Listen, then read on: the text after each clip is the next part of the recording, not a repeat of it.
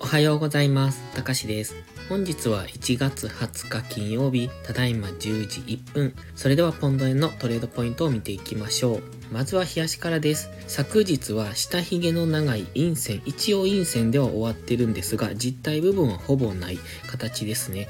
ここ3日間連続で陽線出現、そして最終日は長い上髭の陽線になって、昨日は一度下攻めをしたんですが、結果的には戻されてきたという形になります。本日はここからもう一段上昇できるのかどうかというところですね。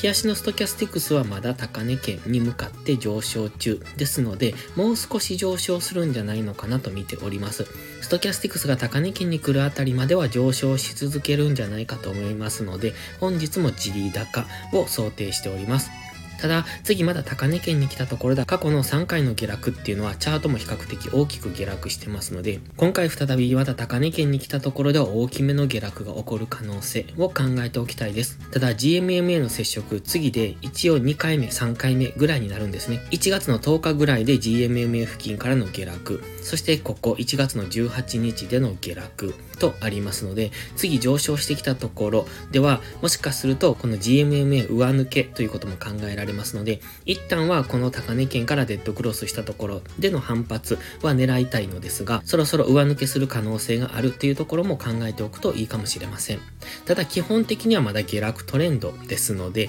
今は過去からのこの下落に対しての踊り場と考えられますので、ここからのもう一段安もありますし、今何度も GMMA を試してくると、そこからの上抜けということも考えられますので、どちらの考え方も思っておくのがいいと思います。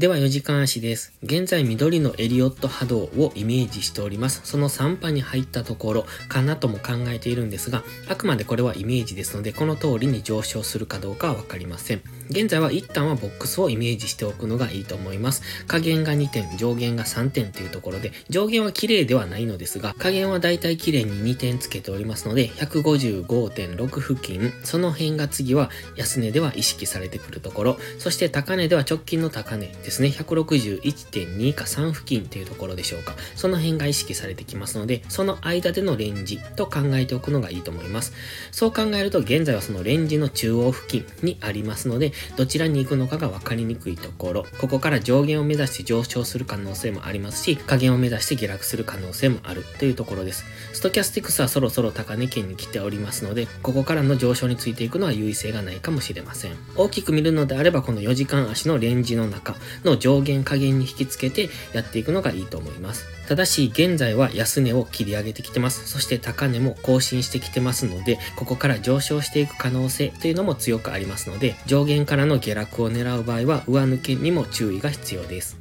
では1時間足です。結果的にはこの一昨日の下落が61.8%で反発してそこからの昨日は上昇になっております。昨日まあまあ深めに戻してきたとは思うんですが、そこからの上昇で今 GMMA をもう一度上抜けしてきております。そして GMMA に昨日はサポートされての上昇になってきてますね。ですのでもう一段の上昇っていうところを考えたいんですが、1時間足のストキャスティクスは今高値圏に張り付いてますので、ここからの上昇を狙うのは優位性がありません。ので、一旦の下落を待ちたいところですね。一旦下落をして GMMA の青帯にサポートされるところからの上昇を狙っていけると、この高値161.5ぐらいまで狙っていけるかもしれないですね。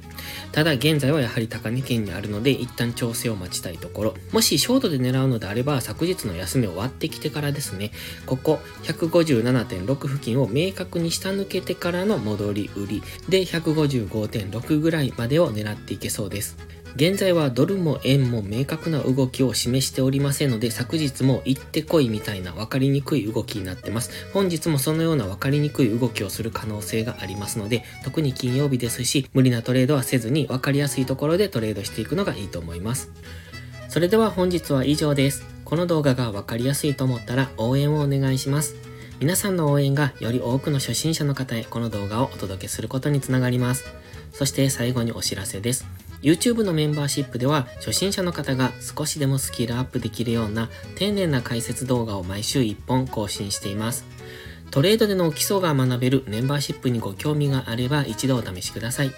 それから初心者ではないけど安定して勝てないという方は、ポストプライムでのプライム会員をお勧めしています。こちらは2週間の無料期間がありますので、その期間をご利用いただき、自分に合うかどうかを検証していただくのがいいと思います。まずは行動しないと何も変わりませんので、無料期間を上手にご利用ください。詳細は概要欄にあります。また iPhone や iPad の YouTube アプリにはメンバーシップボタンが表示されない場合がありますので、Safari などのブラウザーから YouTube にログインしてからお申し込みをお願いします。それでは本日も最後までご視聴ありがとうございました。たかしでした。バイバイ。